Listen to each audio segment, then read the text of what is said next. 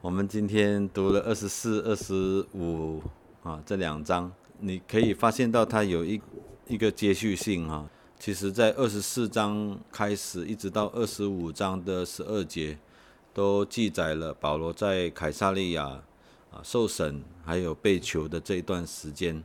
我们现在就来看一看，就是被囚的这一段时间，那当中发生了一些什么事情啊？我们从第一节来看。呃，二十四章第一节就说到，过了五天，大祭司亚拿尼亚同几个长老和一个便士铁士罗下来，向巡抚控告保罗。啊，这边清楚的记载说是过了五天啊，就是这些人从耶路撒冷来到了凯撒利亚，啊，来的时候声势浩大哈，这个。大祭司亚拿尼亚，还有啊几位长老，那他们真的是啊有备而来，应该是要全力以赴的了，因为他们也带上了一位辩士铁士罗。那辩士是什么呢？那在希腊原文的意思里面，这个辩士就是像是一个发言人啊，也有把它啊翻译成说是演说家，或者是。啊，律师哈啊，我们一听这几样，这这几这几种人都是很会说话的人呐，所以叫辩士哈，所以这个翻译也很很妙哈。那为什么带上一个辩士嘞？啊，这个犹太人通常不是很熟悉罗马的法律哈，是现在好像完全是啊另外一场球赛了哈，啊，就是不是在这个。啊，工会面前呢，这边要来到这个罗马的这个地盘哈，所以还是要找一个啊熟悉罗马法律的来帮他们起诉啊，就好像今天什么人有事情要请一位律师来代表他啊，在这个法庭上来啊说话这样子哈啊，差不多是这样的意思哈，就请了这位辩士来帮助他们起诉。啊，他真的是要要起诉，要控告保罗哈，因为经文也说他要向巡抚来控告保罗，所以我们就看到这些这个这些人啊，这些大祭司或者是几位的长老，他们真的是不怕走什么样的途径啊，就是要在自己工会当中来询问他，来来审问他。或者是借助这个罗马法庭的权利，反正他们就是一心要杀保罗就对了。所以我们看这二十四到二十五章的记载哦，当中真的是经历了蛮长一段时间，但他们的心就是没有变，他们就是一心要杀保罗，就是这样子。从第九节我们还可以看到哈。祭司长他不是说像第一节这样子，只带着几个长老一个便士啊。第九节那边就是说有众犹太人也随着控告他，所以是啊一大群的人啊来控告他，他们声势浩大，有备而来。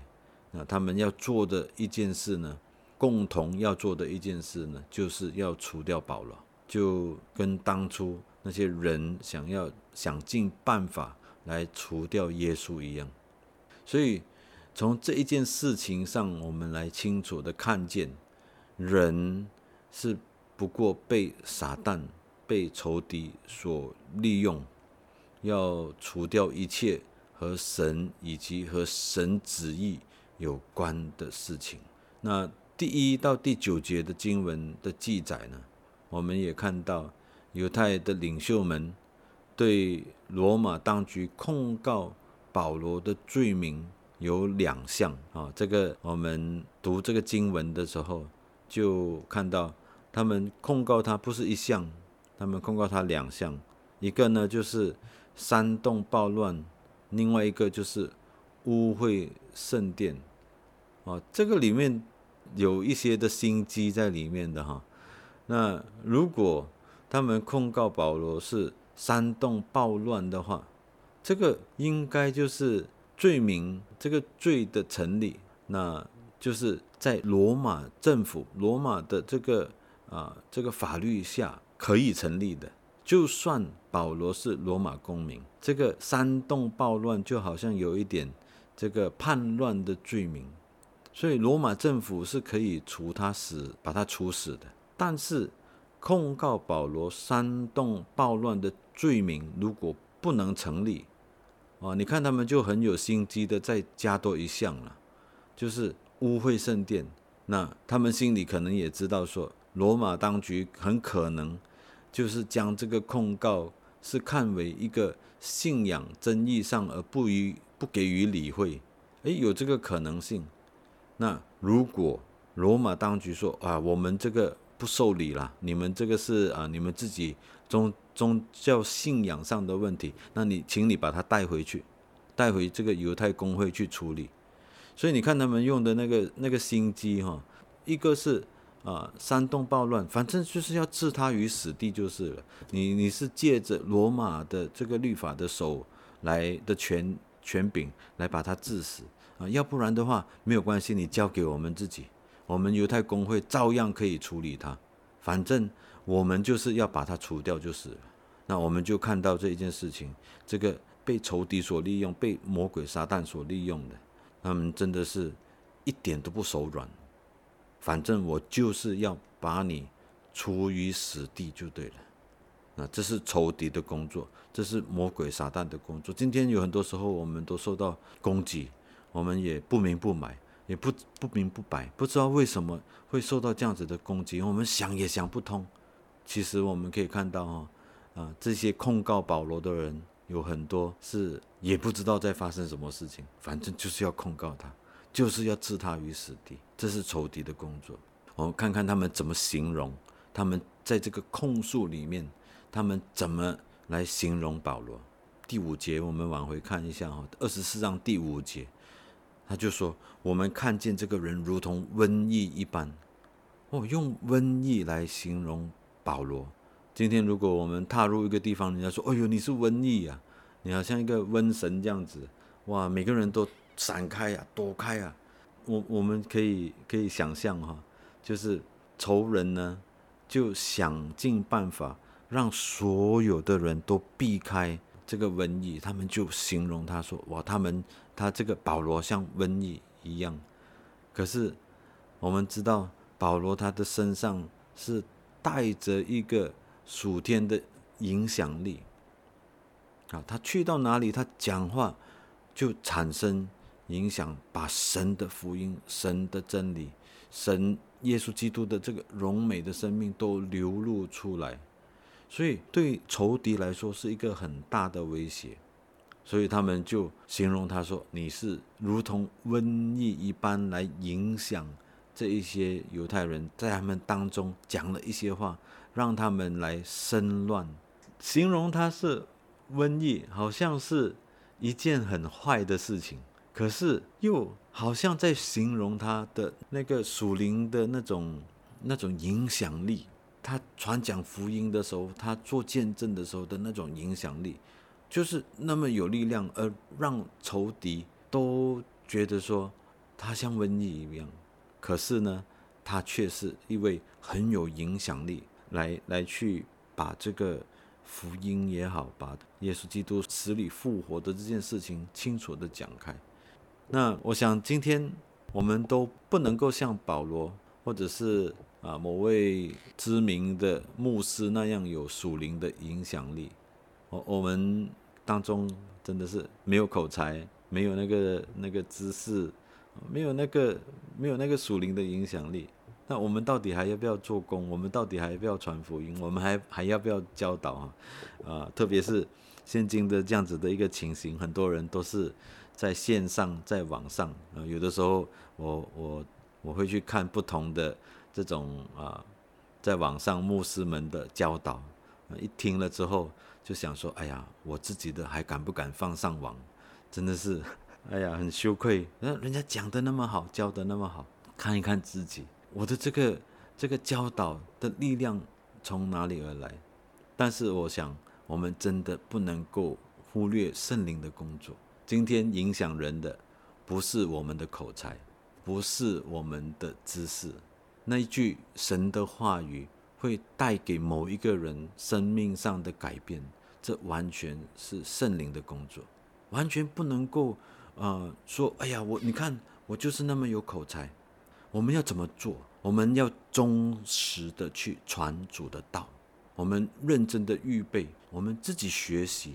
圣灵就会在那些听见的人心里面动工。所以今天如果我们在说，哎呀，我们有属灵的影响力，或者是说我我们要有这个属灵的权柄，我们可以做教导，我们可以影响，我们可以带领，我们可以来改变一个人的生命。其实都不对，因为都不是我们在做，这是圣灵的工作，这是神的工作，这是神的话语。我们只不过是忠实的把神的话语，我们自己领受了，把它讲出来。自己有什么能力？我们都是罪人。如果有人要尊敬你，要要向你看齐，要追随你的时候，我们最好快快把人的目光。甚至是我们自己在这个追求这个名利或者是属灵权柄之上啊，我们快快把这个视线转向着这个拯救我们的主耶稣基督。真的在这一段的学习里面，有一个这样子的一个的得着哈，就在啊这个他们形容啊保罗如同瘟疫一般哈，自己的默想里面就去想到这些事情。那有属灵的权柄，有属灵的影响力，很好。但是我们要记得，不是靠着我们自己，是圣灵的工作，是神的工作。在二十四章第一节到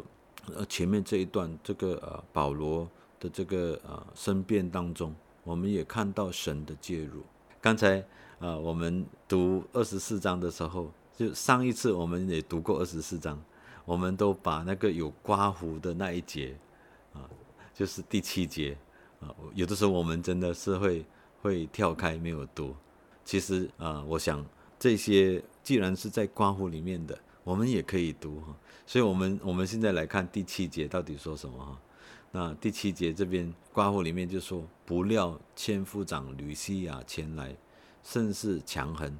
从我们手中把他夺去。吩咐告他的人到你这里来，这句话是便是说出来的一句话哈。那从这一段里面呢，二十四章的呃前面哈，就除了呃第一节他诉说啊，他交代这件事情，大祭司亚拿尼亚还有便是铁丝罗几个长老来到。那第啊二节保罗被提上来啊，铁丝罗就告他。那第三节都是这个。啊，便是他所说的话哈。那说到啊，保罗像瘟疫一般啊，连第六节连圣殿也要污秽，然后把他抓住。那第七节就交代了为什么他们会来到这个地方，会来到这个地方来控来来告他啊。所以第第七节是做了一个啊这样子的交代啊。所以。这一节里面，我们看到一个很重要的事情，就是神的介入哈。我们来看这一节经文一开头的这两个字，叫做“不料”，还没有来到这个腓利斯面前，大祭司他们啊，在二十三章向保罗的控告，没有料到神的介入和保护。那这让我们看到神掌握一切，神可以兴起。哦，或者是使用千夫长把保罗给救了出来。那第七节这边就形容说，千夫长吕西亚前来甚是强横，啊，不是很温柔的来向他们要人，甚至用夺去这两个字来形容，把这个人给夺走，然后说你们到呃巡抚那边去告他。所以我们看到。神使用千夫长把保罗救出来，不然那一天在这个混乱中，可能保罗就被这些暴民啊围殴，就寻到了。那这一边神是以这样子的方法来介入，就是借着千夫长让他把他救出来。所以从人来看是不料，但是我们知道这是神的介入还有恩典，这也是我们常常也在经历。所以接下来第八节呢，我们就看到这个便是铁丝罗对巡抚说：“你自己就问他吧，就可以知道我们告他的一切事了。”哦，这个便是我觉得好像也是呃有一点不负责任哈。怎么会没有在这个巡抚面前来审问这个被告人？他叫他自己讲。哎呀，他真的是，如果他对上别人就算了，他叫保罗自己讲，那最好不过了。保罗肯定会讲的比他问的还要来得更清楚、更有力哦。便是铁士罗真的是不认识保罗啊，啊，不知道保罗先前做了那么多的教导。啊还要巡抚来问保罗，哇，这个给保罗说话的机会，你说这不是太好吗？神又一次的介入，只怕保罗没有说话的机会呀。这时候要保罗自己告诉巡抚一切的事，就如我们所认识的保罗啊，这个人，他就是最不怕别人来检视他的。你看他。就能够在神的面前凭着良心来说话的人，哇，这个叫他自己说话是再好不过了。所以这一段审讯哈，真的是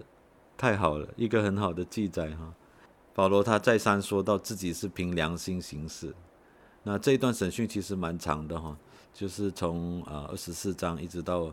啊，二十五节啊，二十五节那边有一个结论啊，这个巡抚菲斯啊来到这个菲斯都的时候了，哇，已经隔了一段时间了，他还是说我查明他没有犯什么该死的罪，所以在二十六节他说论到这个人物没有确实的事可以奏明主上啊，这是菲斯都在这个亚基破王面前所说的一句话，所以无论是那个时候啊，或者是甚至在公会的时候。或者是来到这个巡抚面前的时候，甚至到了菲斯都的时候，他们都没有办法在这个人身上找到什么样的毛病，可以把他控告进去的。那但是我们却看到这个仇敌是没有停止过攻击，但是在这一些的控告当中，这些的记载当中，我们却有很多的学习。我们看见什么？我们看见保罗的见证，我们看到神的这个护理，神的介入、保护，我们也看到这种强暴不讲理的攻击啊，这个攻击，特别是攻击神的仆人，攻击这个要传福音的人。所以，我想，我们对在基督里敬虔度日，甚至对神的仆人。我们都需要啊，为着自己，为着神家啊，为着神家的领袖，好好的祷告。这个攻击没有在啊保罗的时候就停止。我们可以看到，直到今天啊，教会里面仍然还是有许多互相攻击的事情发生。神许可这些事情的发生，我们就要问自己说：到底我们在这当中？能够有什么得着，有什么学习？我们怎么样能够明白神的旨意，做得更好？啊，求神继续的使用我们。所以啊，前面这一段呢，我们就说到这个啊，便是啊所说的话。那接下来我们就要看保罗说话了啊，保罗他怎么样的来啊接招哈？那他怎么样的一个辩词？他我们会觉得说，哎呀，有人控告你，就是要反驳嘛，你就是要为自己来申辩，啊，为自己的清白，为自己的无辜来辩护，这是很正常的啊想法。那保罗当然他也有澄清自己在传福音的行为的合理还有合法性。那保罗。在这个巡抚，还有后来在这个王面前，当然有为自己辩白。他说他做了一些很很清楚的说明，控告他生乱的，要污秽圣殿的，他都一一的说明。他把这个时间点拉回到他自己到刚到耶路撒冷有十二天，不可能啊煽动暴这个煽动这个暴动。那他也证实了这些的控告没有实据，他也辩白说他没有污秽圣殿。因为他做了一些什么样的事情，他带了一些人，他做了一个什么洁净礼等等啊，这些在经文中都有很清楚的记载。这个辩白的主要目的哈，是要让企图害他的犹太人领袖不能以这个缘由把他押回耶路撒冷。可是我们要从中看到保罗他申辩的方式和他所诉说的内容，那这是一个很重要的事情哈。保罗他申辩的方式哈，他是。把整个申辩的中心，针对福音的中心来说，他的申辩当中，他把福音带出来，他就是说耶稣基督的复活，他就讲到这个死人的复活。我们发现到他他并没有很细入的去讲那些控告他的细节，有的时候我们在在受到啊一些的攻击的时候，我们会想我们要怎么。怎么样来辩驳？我们要怎么样来诉说自己的清白？我们都很很多时候都进入很多的细节、很多的设想里面。可是我们就看到保罗没有这样子做，他甚至没有为自己的委屈有太多的申辩。他直接讲到的问题中心就是福音，他就是讲这个死人啊复活，他直接去触碰这个救恩的真理。他在人的面前就讲。这位复活的耶稣，如果我们把这一段连续着二十五章也继续看的话，我们就看到二十五章十九节的后半，当这个巡抚亚基波王他稍微解释介绍了保罗的案件到底是怎么回事，他他就说为他们自己敬鬼神的事，又为一个叫耶稣已经死了，保罗却说他是活着的。所以，我我们看到二十四章里面虽然没有明说他怎么样的把这个福音的中心带到这个申辩当中，可是，在二十五章，我们却看到保罗他其实就是在传说复活的耶稣。所以，他的这个辩论的方式，把整个的注意力，把那些听他申辩的人的注意力。都集中在福音的中心、救恩、救恩的中心上，它的内容其实就在讲复活，所以这就是我想，这就是我们可以看到保罗他很特别的一个地方，很特别的一个地方。那今天我们在我们今天到底能够有什么学习呢？我我们常常哈在面对困难的时候，我们在处理这些遭受攻击或者是面对困难的时候。我们常常都忘记了复活的耶稣，我们都不提复活的耶稣的。我们常常都忘记了，我们就是在他的复活的大能，在宝血里面被拯救出来的罪人，而我们却不去提他。我们不说，我们就一直在为自己的委屈来申辩。我们要问自己：我们遇到事情的时候，我们会不会常常都忘记了复活的耶稣，而进入去强调？与我们个人的生命见证，啊，就是哦，你看我行得正直，为自己来伸冤，为自己的委屈来辩解，就说到，哎呀，我们看我的生命见证，就是我们可以以我以我个人的生命见证来做什么样的担保？我们更应该是直接带人看到这位从十字架下来，从坟墓复活，为我们的罪。死里复活的耶稣，所以我想在保罗这一段这样子的啊，路家这样子的记载，保罗的这个事迹上，我们真的是有很多的的学习跟得着。那我们继续往下看的话，我们就发现到发生在保罗身上的事，就是在这位啊巡抚腓力斯之下，他遭受到所有的不公平对待。当保罗说到这个啊死人复活，或者是敬拜的啊，这位啊，耶稣基督的复活这件事情，那这个经节里面有一句告诉我们说，这个腓力斯他本是详细晓得这道，这边没有交代说他到底是从哪里晓得这道，但是路加的记载就是腓力斯他是明白这道的人，他知道耶稣死里复活哦，虽然没有交代，所以他对。死人复活的道理是清楚的，可是呢，他却不肯站出来替保罗说话，要不然这这个审讯就结束了，这个审讯就结束了。他在这里，当然他有很多啊为着自己利益的着想，为着他所要管理的这一些犹太人来想，他都不替保罗说话，也就是说他不公正，他不公义。他虽然是一个官，他是有那个能力来下一个判决的，可是他不主持公义。今天很多时候，我们自己有的时候也会在这样子的一个境况之下，